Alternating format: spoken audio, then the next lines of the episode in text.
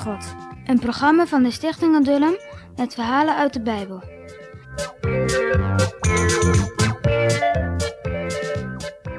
Hallo jongens en meisjes, daar zijn we weer met een nieuw verhaal uit de Bijbel.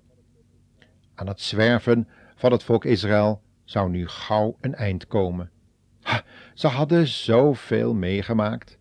Met die uh, slangen, jullie weten nog wel, die vreselijke ziekte toen ze met de afgoden van de Moabieten en de Midianieten zich hadden afgegeven en mee hadden gedaan met hun feesten.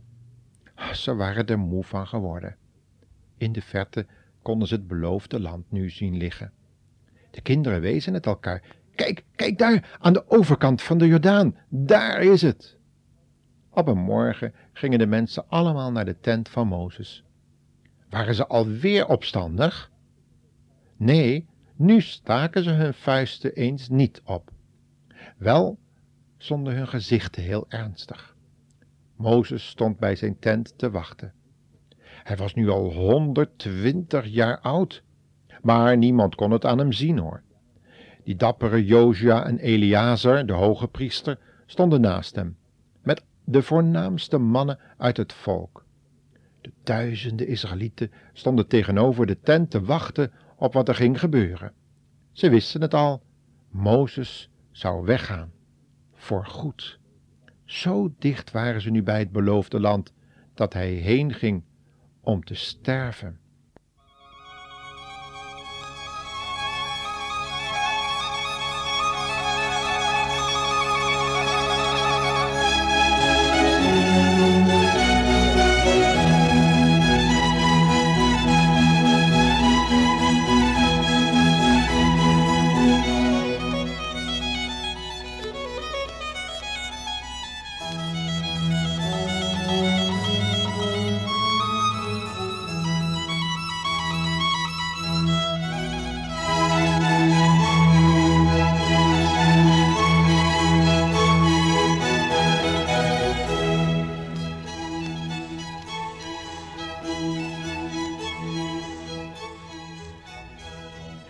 Mozes, maar Josia zou Israël in Canaan brengen. Zo had de Heer het gezegd. Mozes was ongehoorzaam geweest aan de Heere. Hij had geslagen op de rots en hij moest spreken.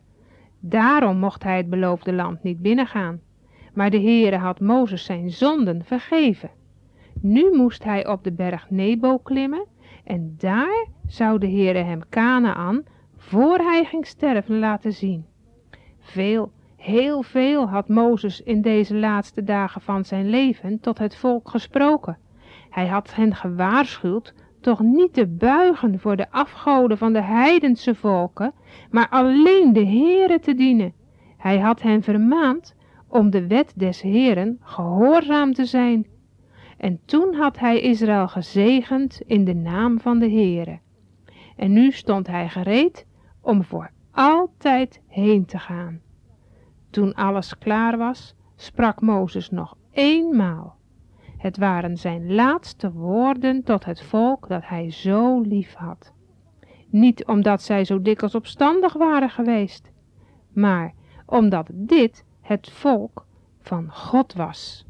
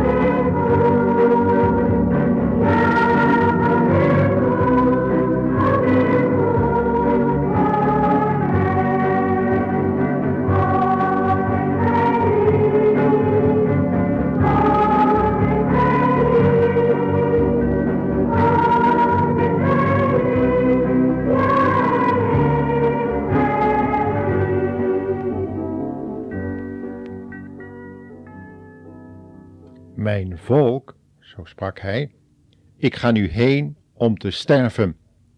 Maar de Heere blijft en zal altijd helpen.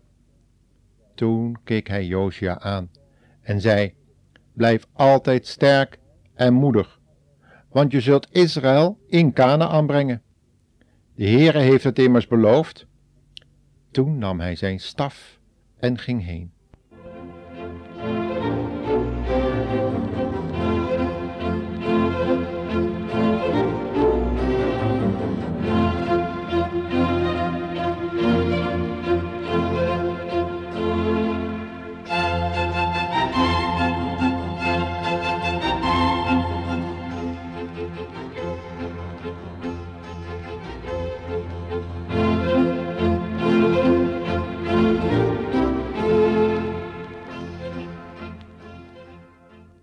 Israëlieten keken hem na. Velen van hen waren erg bedroefd. Dachten zij eraan hoeveel verdriet zij Mozes hadden aangedaan? Kijk, daar gaat Mozes de berg op, riepen de kinderen. En allen zagen hoe hij langzaam hoger klom, net zo lang tot Mozes niet meer te zien was. Maar ze bleven nog lang staan, want ze konden het bijna niet geloven dat ze hem nooit meer zouden zien terugkomen. En ook de kinderen wachten heel lang op Mozes. Maar hij kwam niet terug. Nooit meer. Hij is gestorven, zeiden hun moeders. Mozes is nu bij de Heere. En dat was ook zo. Want toen Mozes heel hoog op de berg geklommen was, kwam daar de Heere bij hem. De Heere liet hem het hele mooie Canaan zien. En toen nam de Heere hem op in de hemel. Daar is hij altijd bij God.